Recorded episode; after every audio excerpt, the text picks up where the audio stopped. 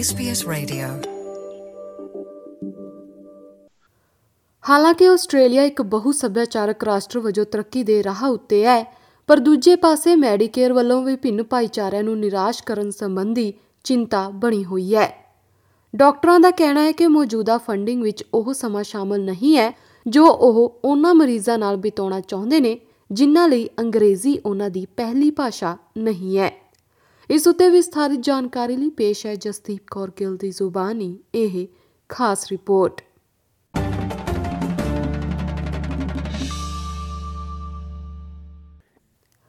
ਤਾਜ਼ਾ ਆਸਟ੍ਰੇਲੀਅਨ ਜਨਗਣਨਾ ਨੇ ਸਾਨੂੰ ਦੱਸਿਆ ਕਿ ਅਸੀਂ ਇੱਕ ਵੱਧ ਰਹੇ ਬਹੁ ਸੱਭਿਆਚਾਰਕ ਰਾਸ਼ਟਰ ਦੇ ਵਾਸੀ ਹਾਂ। ਆਸਟ੍ਰੇਲੀਅਨ ਬਿਊਰੋ ਆਫ ਸਟੈਟਿਸਟਿਕਸ ਤੋਂ ਥੈਰੇਸੇ ਡਿਕਨਸਨ ਨੇ ਸਰਵੇਖਣ ਦੇ ਜਾਰੀ ਹੋਣ ਉਤੇ ਇਸ ਬਾਬਤ ਵਧੇਰੇ ਜਾਣਕਾਰੀ ਦਿੱਤੀ। The number of us who are first generation Australians, those born overseas, and second generation Australians, those with one or, one or both parents born overseas, which includes me, has grown and is now over half the Australian population. ਜਿਵੇਂ ਜਿਵੇਂ Australia ਵਿੱਚ ਬਹੁ ਸੱਭਿਆਚਾਰਕ ਭਾਈਚਾਰਾ ਵਧਿਆ ਹੈ ਇਸ ਦੇ ਨਾਲ ਹੀ ਸੇਵਾਵਾਂ ਦੀ ਮੰਗ ਵੀ ਵਧੀ ਹੈ ਅਤੇ ਇਸ ਨੇ ਸਿਹਤ ਸੰਭਾਲ ਵਰਗੇ ਕੁਝ ਖੇਤਰਾਂ ਵਿੱਚ ਸਹਾਇਤਾ ਦੀ ਲੋੜ ਨੂੰ ਵੀ ਉਜਾਗਰ ਕੀਤਾ ਹੈ royal Australian college of general practitioner ਤੋਂ ਬਰੂਸ ਵੈਲਟ ਦਾ ਕਹਿਣਾ ਹੈ ਕਿ ਪਰਿਵਾਰਕ ਡਾਕਟਰਾਂ ਨਾਲ ਸਲਾਹ مشਵਰੇ ਦੌਰਾਨ ਟੈਲੀਫੋਨ ਦੁਪਾਸ਼ੀਏ ਸੇਵਾਵਾਂ ਦੀ ਜ਼ੋਰਦਾਰ ਮੰਗ ਹੈ Of the um, 20% of people who speak another language in Australia, there's 400 other languages. So um, a, a telephone based service is really the only practical way to do that. Bruce Willett ਦਾ ਕਹਿਣਾ ਹੈ ਕਿ ਬਹੁਤ ਸਾਰੇ ਡਾਕਟਰੀ ਅਭਿਆਸ ਦੋ ਭਾਸ਼ੀਏ ਦੀ ਵਰਤੋਂ ਨਹੀਂ ਕਰਦੇ ਜਿਸ ਕਾਰਨ ਪਰਿਵਾਰਕ ਮੈਂਬਰਾਂ ਨੂੰ ਉਹਨਾਂ ਦੀ ਥਾਂ ਲੈਣੀ ਪੈਂਦੀ ਹੈ Often um, relatives are used to, to interpret, and, and, and while that can work really well, um, it has severe limitations in terms of uh, if someone has something that's private or confidential, they may not feel uh, comfortable discussing um, things like that, or, or even just things of an intimate detail. ਇਹ ਸਿਰਫ ਭਾਸ਼ਾ ਦੇ ਅੰਤਰ ਵੱਲ ਹੀ ਇਸ਼ਾਰਾ ਨਹੀਂ ਕਰਦਾ ਬਲਕਿ ਦੱਸਦਾ ਹੈ ਕਿ ਸਿਹਤ ਸੰਭਾਲ ਵਿੱਚ ਕੁਝ ਵਧੇਰੇ ਕਰਨ ਦੀ ਲੋੜ ਹੈ। ਸੱਭਿਆਚਾਰਕ ਅਤੇ ਸਵਦੇਸ਼ੀ ਖੋਜ ਕੇਂਦਰ ਆਸਟ੍ਰੇਲੀਆ, ਜਿਸ ਨੂੰ CIRCA ਦੇ ਨਾਮ ਨਾਲ ਵੀ ਜਾਣਿਆ ਜਾਂਦਾ ਹੈ, ਉਸਨੇ 2017 ਵਿੱਚ ਸਿਹਤ ਸੰਭਾਲ ਦੀ ਸੁਰੱਖਿਆ ਅਤੇ ਗੁਣਵੱਤਾ ਬਾਰੇ ਆਸਟ੍ਰੇਲੀਅਨ ਕਮਿਸ਼ਨ ਨੂੰ ਰਿਪੋਰਟ ਸੌਂਪੀ ਸੀ। ਇਸ ਅਧਿਐਨ ਵਿੱਚ ਸ਼ਾਮਲ ਕੀਤਾ ਗਿਆ ਸੀ ਕਿ ਵਿਭਿੰਨ ਪਿਛੋਕੜ ਵਾਲੇ ਲੋਕ ਵਿਸ਼ੇਸ਼ ਹਾਲਾਤਾਂ ਲਈ ਇਲਾਜ ਲਈ ਕਿਵੇਂ ਅਤੇ ਕਦੋਂ ਹਾਜ਼ਰ ਹੁੰਦੇ ਨੇ ਅਤੇ ਸਿਹਤ ਸੇਵਾਵਾਂ ਤੱਕ ਪਹੁੰਚ ਕਰਨ ਵਿੱਚ ਉਹਨਾਂ ਨੂੰ ਆਉਣ ਵਾਲੀਆਂ ਸਮੱਸਿਆਵਾਂ ਵਿੱਚ ਮੁੱਖ ਅੰਤਰ ਕੀ ਹੈ? ਸੈਟਲਮੈਂਟ ਸਰਵਿਸਿਜ਼ ਇੰਟਰਨੈਸ਼ਨਲ ਤੋਂ ਡਾਕਟਰ ਐਸਟ੍ਰਿਡ ਪੈਰੀ ਦਾ ਕਹਿਣਾ ਹੈ ਕਿ ਇੱਕ ਭਾਈਚਾਰਕ ਸੰਸਥਾ ਵਜੋਂ ਉਹ ਬਹੁ ਸੱਭਿਆਚਾਰਕ ਪਿਛੋਕੜ ਵਾਲੇ ਨਵੇਂ ਆਏ ਲੋਕਾਂ ਦਾ ਸਮਰਥਨ ਕਰਦੇ ਨੇ, ਜਿਸ ਕਾਰਨ ਉਹ ਇਸ ਮਸਲੇ ਨੂੰ ਵਧੇਰੇ ਨੇੜਿਓਂ ਜਾਣਦੇ ਨੇ। ਉਹਨਾਂ ਦਾ ਕਹਿਣਾ ਹੈ ਕਿ ਇਨ੍ਹਾਂ ਹਾਲਾਤਾਂ ਵਿੱਚ ਅਕਸਰ ਲੋਕਾਂ ਨੂੰ ਗਲਤ ਡਾਇਗਨੋਸ ਜਾਂ ਗਲਤ ਫਹਿਮੀ ਦਾ ਸਾਹਮਣਾ ਕਰਨਾ ਪੈ ਸਕਦਾ ਹੈ Sometimes it's interpreted wrongly as to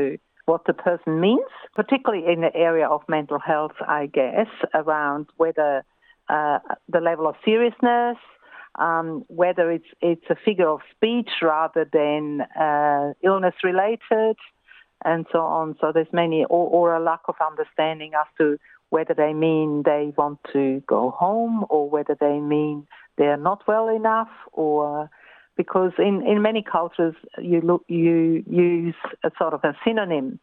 rather than um, than straying straight out how you're feeling. ਦੂਜੇ ਪਾਸੇ ਬਰੂਸ ਵਿਲਰ ਦਾ ਮੰਨਣਾ ਹੈ ਕਿ ਦੋ ਭਾਸ਼ੀਏ ਜੀਪੀ ਇਸ ਮਾਮਲੇ ਦਾ ਹੱਲ ਕਰਨ ਵਿੱਚ ਸਹਾਇਕ ਸਿੱਧ ਹੋ ਸਕਦੇ ਨੇ There's that feeling of uh, understanding as well as the language. I think that can be a really um, strong bo- bonus. And those doctors can not only uh, interpret the language, but they can also help interpret the system um, for patients from a different culture and, and help those patients navigate a um, what can be quite a, a foreign and um, different system than what they're used to. ਪਰ ਸਿਰਫ ਅੱਧੇ ਤੋਂ ਵੀ ਘੱਟ GP Australia ਵਿੱਚ ਦੋ ਭਾਸ਼ੀਏ ਪਿਛੋਕੜ ਤੋਂ ਆਉਂਦੇ ਨੇ ਉਧਰ ਡਾਕਟਰ ਪੈਰੀ ਦਾ ਕਹਿਣਾ ਹੈ ਕਿ ਇਹ ਜੀਪੀ ਸ਼ਹਿਰਾਂ ਜਾਂ ਕੁਝ ਭਾਸ਼ਾ ਸਮੂਹਾਂ ਵਿੱਚ ਕੇਂਦਰਿਤ ਹੋ ਸਕਦੇ ਨੇ We do have some language GPs in, in regional areas because sometimes it's a condition of their visa that they work in regional areas first. before they can come back to a metropolitan area. But this is not is often not the language that the local population speak in those country towns. Doctor Perry ਦਾ ਇਹ ਵੀ ਕਹਿਣਾ ਹੈ ਕਿ ਜਿਹੜੇ ਮਰੀਜ਼ ਸ਼ਰਨਾਰਥੀ ਹਨ ਜਾਂ ਅਸਥਾਈ ਵੀਜ਼ਿਆਂ ਉੱਤੇ ਆਸਟ੍ਰੇਲੀਆ ਵਿੱਚ ਰਹਿ ਰਹੇ ਨੇ, ਉਹਨਾਂ ਲਈ ਇੱਕ ਚਿੰਤਾ ਦਾ ਵਿਸ਼ਾ ਹੋਰ ਇਹ ਵੀ ਹੈ ਕਿ ਜੇਕਰ ਉਹ ਅਜਿਹਾ ਡਾਕਟਰ ਲੱਭਣ ਵਿੱਚ ਕਾਮਯਾਬ ਹੋ ਜਾਂਦੇ ਨੇ, ਜੋ ਉਹਨਾਂ ਦੀ ਹੀ ਭਾਸ਼ਾ ਬੋਲਦਾ ਹੋਵੇ ਅਤੇ ਜਾਂ ਫਿਰ ਉਹ ਦੋ ਭਾਸ਼ੀਏ ਤੱਕ ਪਹੁੰਚ ਕਰ ਸਕਣ, ਤਾਂ ਵੀ ਅਕਸਰ ਉਹ ਡਾਕਟਰ ਕੋਲ ਜਾਣ ਦੇ ਖਰਚ ਦਾ ਭਾਰ ਨਹੀਂ ਚੁੱਕ ਸਕਦੇ Some of them do if they have Medicare. So that you know, there's number of temporary visas that actually have Medicare, um, and then they have to pay the gap like everyone else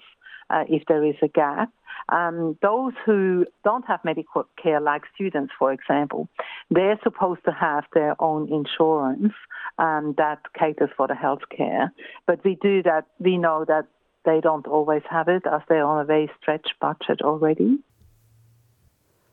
ਡਾਕਟਰਾਂ ਨੂੰ ਇਹ ਵੀ ਚਿੰਤਾ ਹੋ ਰਹੀ ਹੈ ਕਿ ਜੋ ਬਹੁ ਸੱਭਿਆਚਾਰਕ ਭਾਈਚਾਰਿਆਂ ਦੇ ਲੋਕ ਮੈਡੀਕੇਅਰ ਤੱਕ ਪੂਰੀ ਪਹੁੰਚ ਕਰ ਸਕਦੇ ਨੇ ਉਹਨਾਂ ਨੂੰ ਕਿਵੇਂ ਦੀਆਂ ਸਹੂਲਤਾਂ ਪ੍ਰਦਾਨ ਕੀਤੀਆਂ ਜਾ ਰਹੀਆਂ ਨੇ ਸਹੂਲਤਾਂ ਵਿੱਚ ਕਿਤੇ ਵੀ ਅਜਿਹਾ ਕੁਝ ਨਹੀਂ ਹੈ ਜਿਸ ਨਾਲ ਅਨੁਵਾਦਕ ਦੀ ਲੋੜ ਪੂਰੀ ਹੁੰਦੀ ਹੋਵੇ ਆਰਏਸੀਜੀਪੀ ਦਾ ਕਹਿਣਾ ਹੈ ਕਿ ਡਾਕਟਰਾਂ ਨੂੰ ਭਰੋਸਾ ਦਿੱਤਾ ਗਿਆ ਹੈ ਕਿ ਜੇਕਰ ਦੋ ਭਾਸ਼ੀਏ ਨਾਲ ਲੰਮੀ ਸਲਾਹ مشورہ ਕਰਨਾ ਜ਼ਰੂਰੀ ਹੈ ਤਾਂ ਉਸ ਨੂੰ ਕਵਰ ਕੀਤਾ ਜਾਵੇਗਾ It takes some extra time to get interpretation and uh, interpreter and um, services in place, but of course it also takes some extra time um, in, for the person doing the interpreting to uh, explain to the patient, and then the patient to um, ex, you know give their answer to the interpreter, and then that to go back through the doctors. ਪਰ ਡਾਕਟਰਾਂ ਦਾ ਕਹਿਣਾ ਹੈ ਕਿ ਸਲਾਹ ਨਾਲ ਵੱਡੀ ਚਿੰਤਾ ਦਾ ਹੱਲ ਨਹੀਂ ਨਿਕਲਦਾ CIRCA ਦੇ ਅਧਿਐਨ ਨੇ ਪਾਇਆ ਕਿ ਵਿਭਿੰਨ ਪਿਛੋਕੜ ਵਾਲੇ ਮਰੀਜ਼ਾਂ ਨੇ ਲਗਾਤਾਰ ਇਹ ਮਹਿਸੂਸ ਕੀਤਾ ਹੈ ਕਿ ਉਹਨਾਂ ਨੂੰ ਮੁਲਾਕਾਤ ਵਿੱਚ ਪੂਰੀ ਤਰ੍ਹਾਂ ਸਮਝਣ ਜਾਂ ਸਵਾਲ ਪੁੱਛਣ ਲਈ ਸਮਾਂ ਨਹੀਂ ਦਿੱਤਾ ਗਿਆ।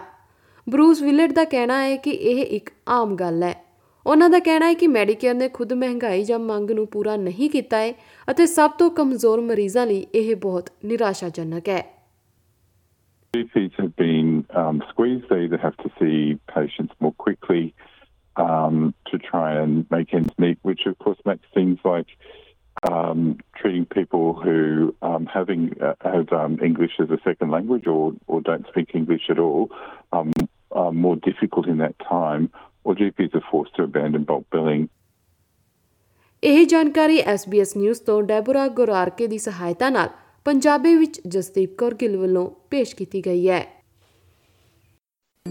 You're with SBS Radio.